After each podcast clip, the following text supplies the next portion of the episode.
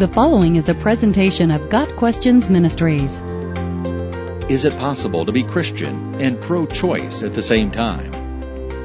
Abortion has been a hotly debated topic in American culture for the past 40 years. Proponents on both sides wave statistics and viewpoints that many sincerely believe to be the only right way. For the sake of clarity, let's define the terms pro-choice and pro-life. For the purposes of this article, pro-choice will be defined as the belief that a woman should have the legal right to abort her unborn child at any point in her pregnancy. Pro-choice advocates believe abortion is a personal decision and should not be limited by the government or anyone else. Pro-life will be defined as the belief that every human life is sacred and no one, including the mother, has the right to end an innocent life. Pro-life advocates hold the view that life from the moment of conception should be protected. So should a Christian be pro-choice or pro-life? A Christian, according to the Bible, is someone who has accepted God's offer of forgiveness through Jesus' death and resurrection. Salvation is a gift of God through faith in the finished work of Jesus Christ. What we believe about other things is a matter of growth, not our salvation. However, 2 Corinthians 5:17 says, "If any man be in Christ, he is a new creature. Old things have passed away; behold all things are become new." When we give our lives to Christ, He begins to change us, our way of thinking, and our way of behaving. Our bodies become the temple of the Holy Spirit. Our minds are renewed through the truth of God's Word. Our attitudes, perspectives, and behaviors gradually change to be more like those of Christ. This transformation doesn't happen overnight. Many Christians are still what the apostle Paul called carnal, 1 Corinthians 3 verses 1 through 3. Carnal Christians trust in Christ for salvation, but they still think, act, and react like the world. Often they are new to the faith, or simply have not allowed the Holy Spirit free access to every area of their hearts. They are trying to live the Christian life in their own strength, while still being heavily influenced by the world's way of thinking. The carnal mind has not been fully renewed by the Word of God, and still seeks compromise with the world. Carnal Christians allow the persuasive viewpoints of the ungodly to sway their opinions on many things, including abortion. Spiritual growth requires us to shed our old ways of thinking as we become more like Christ. We begin to see things the way God does, and the closer to Him we become, the less we agree with the world system. If a person continually refuses to allow the Word of God to transform his thinking, chances are great that he is not really a Christian. Pro-choice advocates state that the Bible does not address abortion, so the decision should be the individual's. While it is true that the term abortion does not appear in the Bible, the principles about the value of life are there. In Exodus 21 verses 22 and 23, God wrote into his law protection for the unborn.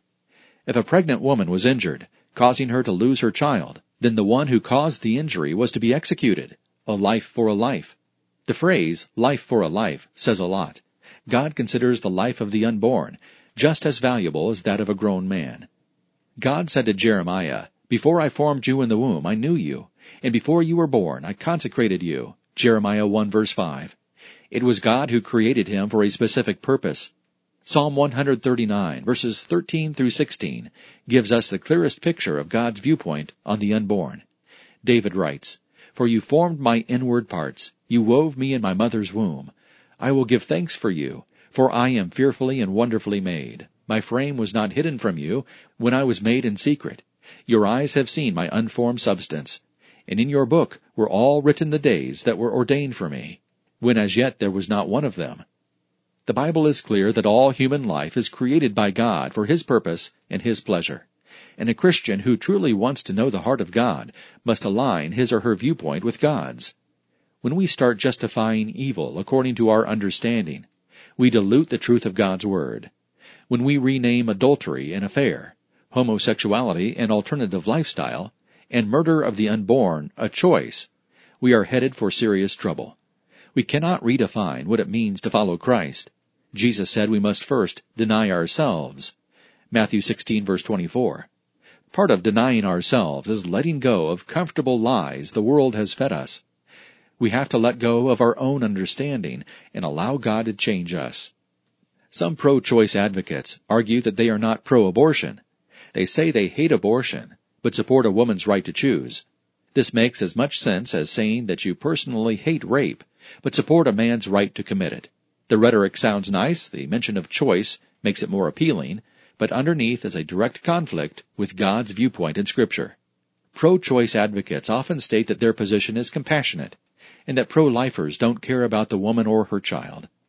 This argument is a red herring. Whether pro-lifers care or not is irrelevant, just as it is irrelevant whether those opposed to robbery care about the banks being robbed. Robbery is against God's moral law, so is abortion, and that's the issue. The Bible is clear. Since God is the creator of human life, only He can determine who lives or dies.